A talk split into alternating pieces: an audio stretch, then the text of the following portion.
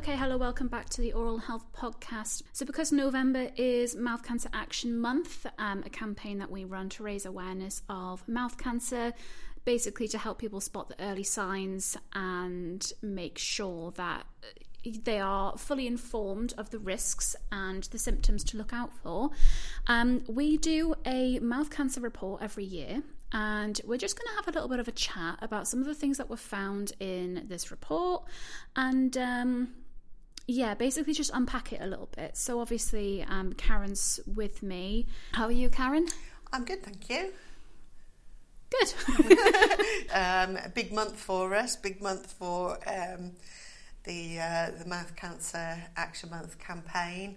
Um, it's always a, a, good one to try and raise awareness and hopefully help people because it's more and more in the news and um, we just find so many people aren't aware of it, aren't aware to look what to look for, and um, you know we need to uh, raise awareness. Absolutely. Um, and obviously, the cases unfortunately are rising. So, we had a little bit of a look at years past um, with our mouth cancer report. And so, in 2021, there were over 9,000 cases of mouth cancer and compare that to 1995 there was only just over 3000 so it's yeah. a huge jump in 26 years mm-hmm. just think three times the amount of cases are what we're seeing now yeah and trends are looking like it's going to continue to mm-hmm. increase unless we do something about it that increase is going to um, happen year on year as we've seen in yeah. every year and, and we look at um,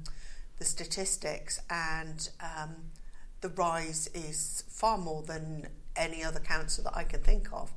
Mm-hmm. Um, one, it's now beating breast cancer and bowel cancer combined, I believe, mm. um, which is is quite a, a scary number.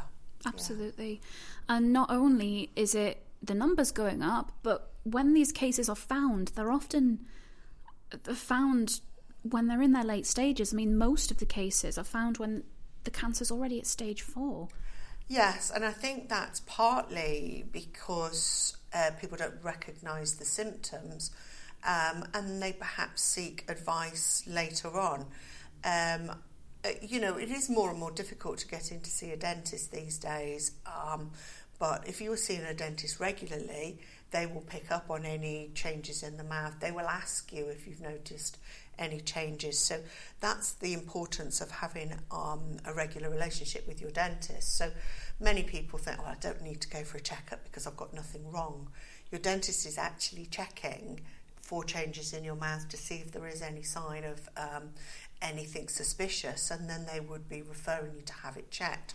In which case, you would, um, if if it was sort of the worst case scenario, you would be uh, picked up at a much earlier stage, which makes it far far less complex to deal with if it's caught early. Mm-hmm. Absolutely. I mean, going to the dentist is one of the key ways to spot the symptoms early because they are trained on how to look for it. But obviously, there's things that you can look for when you're at home. Um, we're going to go over the signs and symptoms in much more detail in a later podcast. But if really quickly, the main ones what lumps and bumps. Yeah. Patches. Red or white patches, um, ulcers, anything really that hasn't healed in your mouth within three weeks. Mm-hmm.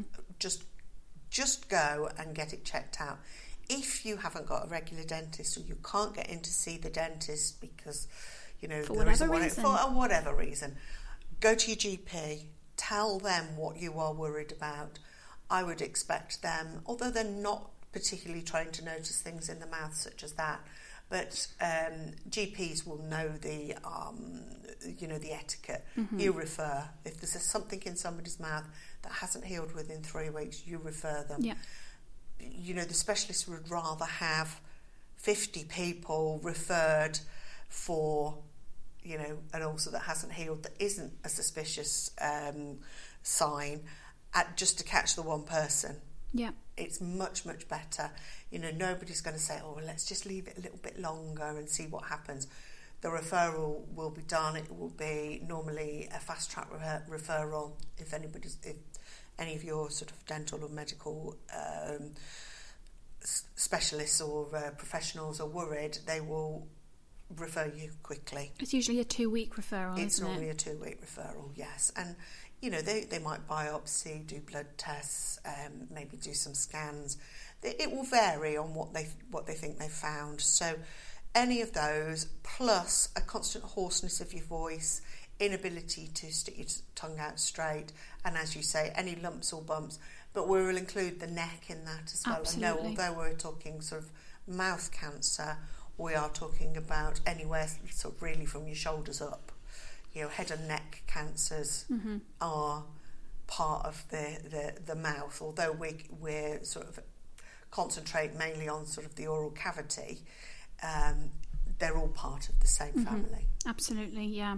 Um, so a lot of the people that we tend to get that come forward as ambassadors are tongue cancer patients, um, especially the people we've spoke to this year. Um, I think the majority of them were tongue cancer, um, but actually, when we look at the data, tonsil cancer is jumps leaps and bounds ahead of all of the others in terms of diagnosis and. That's quite interesting to me because I've not actually spoke to anybody with tonsil cancer before. It's always been either tongue, jaw, lip, um, Yes, and I think that's palate. Uh, it's it's possible, possibly because the people with tonsil cancer will refer refer to it as head and neck cancer rather than mouth cancer. So they may, if they've been told it's head head and neck cancer, and we talk about mouth cancer, they may not think that you know the tonsil's part of the mouth. They But think of it in the neck. Yeah. Um, I think there's a fine line between, isn't there? But um, if they don't think that it's the kind of cancer that we are dealing with, so to speak, they may not come forward for that reason. But certainly, it is the most common. Mm-hmm. Um, And that could be, um, you know, when we. There are very smart people that can pinpoint what has actually caused a cancer. And um, when cancers are HPV related, they tend to be more in the back of the mouth and in the tonsil.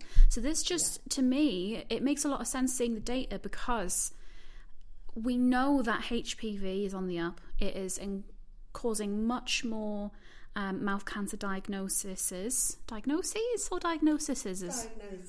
Di- diagnoses. Um, diagnoses. So yeah, it's causing a lot more. ah, I'm for now. It just sounds weird. A lot more cases, um, HPV related. So to see the increase in uh, cancer in the tonsils makes a little bit of sense. It does to me. make sense. It does make sense.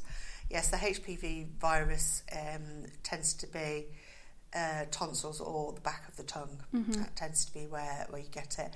And HPV is the rising culprit um, of mouth cancer.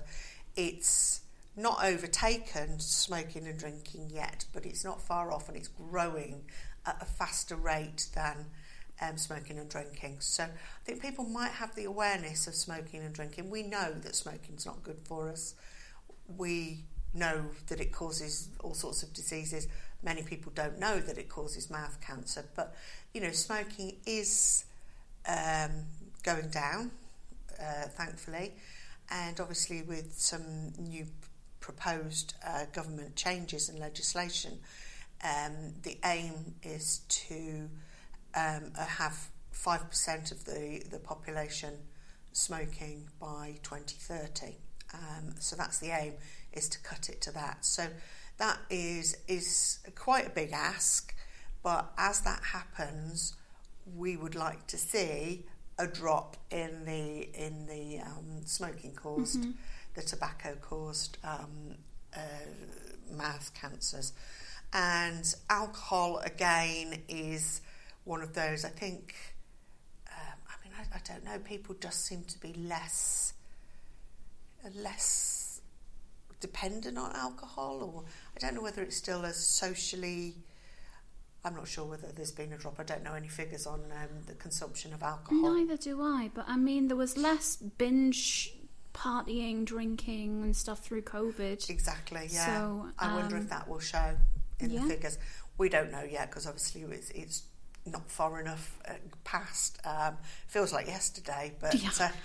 uh, you know, it, it's uh, we might find a difference, but also we might find a rise because people couldn't get in to see their dentist. So I think it's going to be swings and roundabouts. I think what we're going to gain with one hand, we're probably going to lose by the other. Yep. Um, but yes, it's um, it, it's changing slightly because we, we look at um, certain age groups and, and men over 40 who smoke and drink. People used to say, right, that I'm not in that category, so I can't possibly have it. But although many cases are still over 60s, Yeah. we are finding a really big cohort of much younger people. Yeah. now Yeah. and many of our ambassadors are not in the demographic that we would ever put them Mm-hmm. in a in a risk group and you know as young as 23 24 It's it's shocking. yeah And I mean, um, Charlotte and Laura, who shared their stories on the podcast last year, were both very young when they got diagnosed. Uh, Joe, who is a new ambassador, you'll hear his story later on through the month. He was 26, had zero risk factors. Um, you know, it, when you see the way that this condition affects people, it, it just makes you want to shake people and just say, you know, you might not be an over 60s male who smokes a pipe every day, but you're not immune from this. no. No and i think it, as i say it was always classed as a an older man's condition. And we're finding you know that that isn't the case anymore. And when you see and and obviously our ambassadors talk far better about this than than we can because we can only look at reports and statistics and numbers whereas they have such personal stories about you know what has happened how they were diagnosed um, the treatment the recovery um, and and the effects that it's had personally on them. And you know I've always said it's one of the only cancers that people can see that you've had by looking at you. Yeah. um, head and neck cancer, mouth cancer, they all, any kind of surgery is potentially mm-hmm. going to be either visible, audible, or it's going to affect the way that somebody eats. So you're mm-hmm. always going to be able to notice that there's something, you may not be able to go, oh, well, that person's had mouth Yeah. cancer, but there is going to be something different to how they were before. And, you know, whilst other cancers are very serious, and if you have something removed that's inside or under your clothes, nobody is going to know unless you tell them. Um, so it is a, a particularly um, difficult cancer for the person um, that's had it and the family. And obviously, we we are now looking at um, a lot of PTSD Yes. from uh, not only the diagnosis and treatment, but what happens afterwards as well. So it's something that, again, we need to sort of almost add that as a, a risk, if you like. So, you know, we know that mouth cancer has physical effects, but it has emotional effects as well. And it's long, it, it sort of spreads out across your friends and family, um, which makes it very difficult and, you know, difficult to deal with. Yeah, hundred percent. And um, you know, we're going to get a little bit more into all of that later on in the month. Um, and so we're going to leave that here for now. If you want to read more about the State of Mouth Cancer Report, all the statistics and uh, cases and information will be available on our website. Um, or get in touch if there's something in particular you want to know. I'm sure we'll be able to tell you, um, or at least point you to where it is that data exists. Um, have a look out on social media as always for more info about the campaign. Mouthcancer.org on Twitter and Facebook. Um, we'll just stick to Instagram at Oral Health Foundation. We've only got the one. It's fine. It's fine. Um, so yeah, please keep coming back through the month because we're going to have lots of interesting discussions with professionals and patients to really give you a more rounded view of um, what mouth cancer the impact mouth cancer has, um, and it will be some very interesting conversations. So me and Karen will see you in a few days uh, where we're going to talk a little bit more about the risks.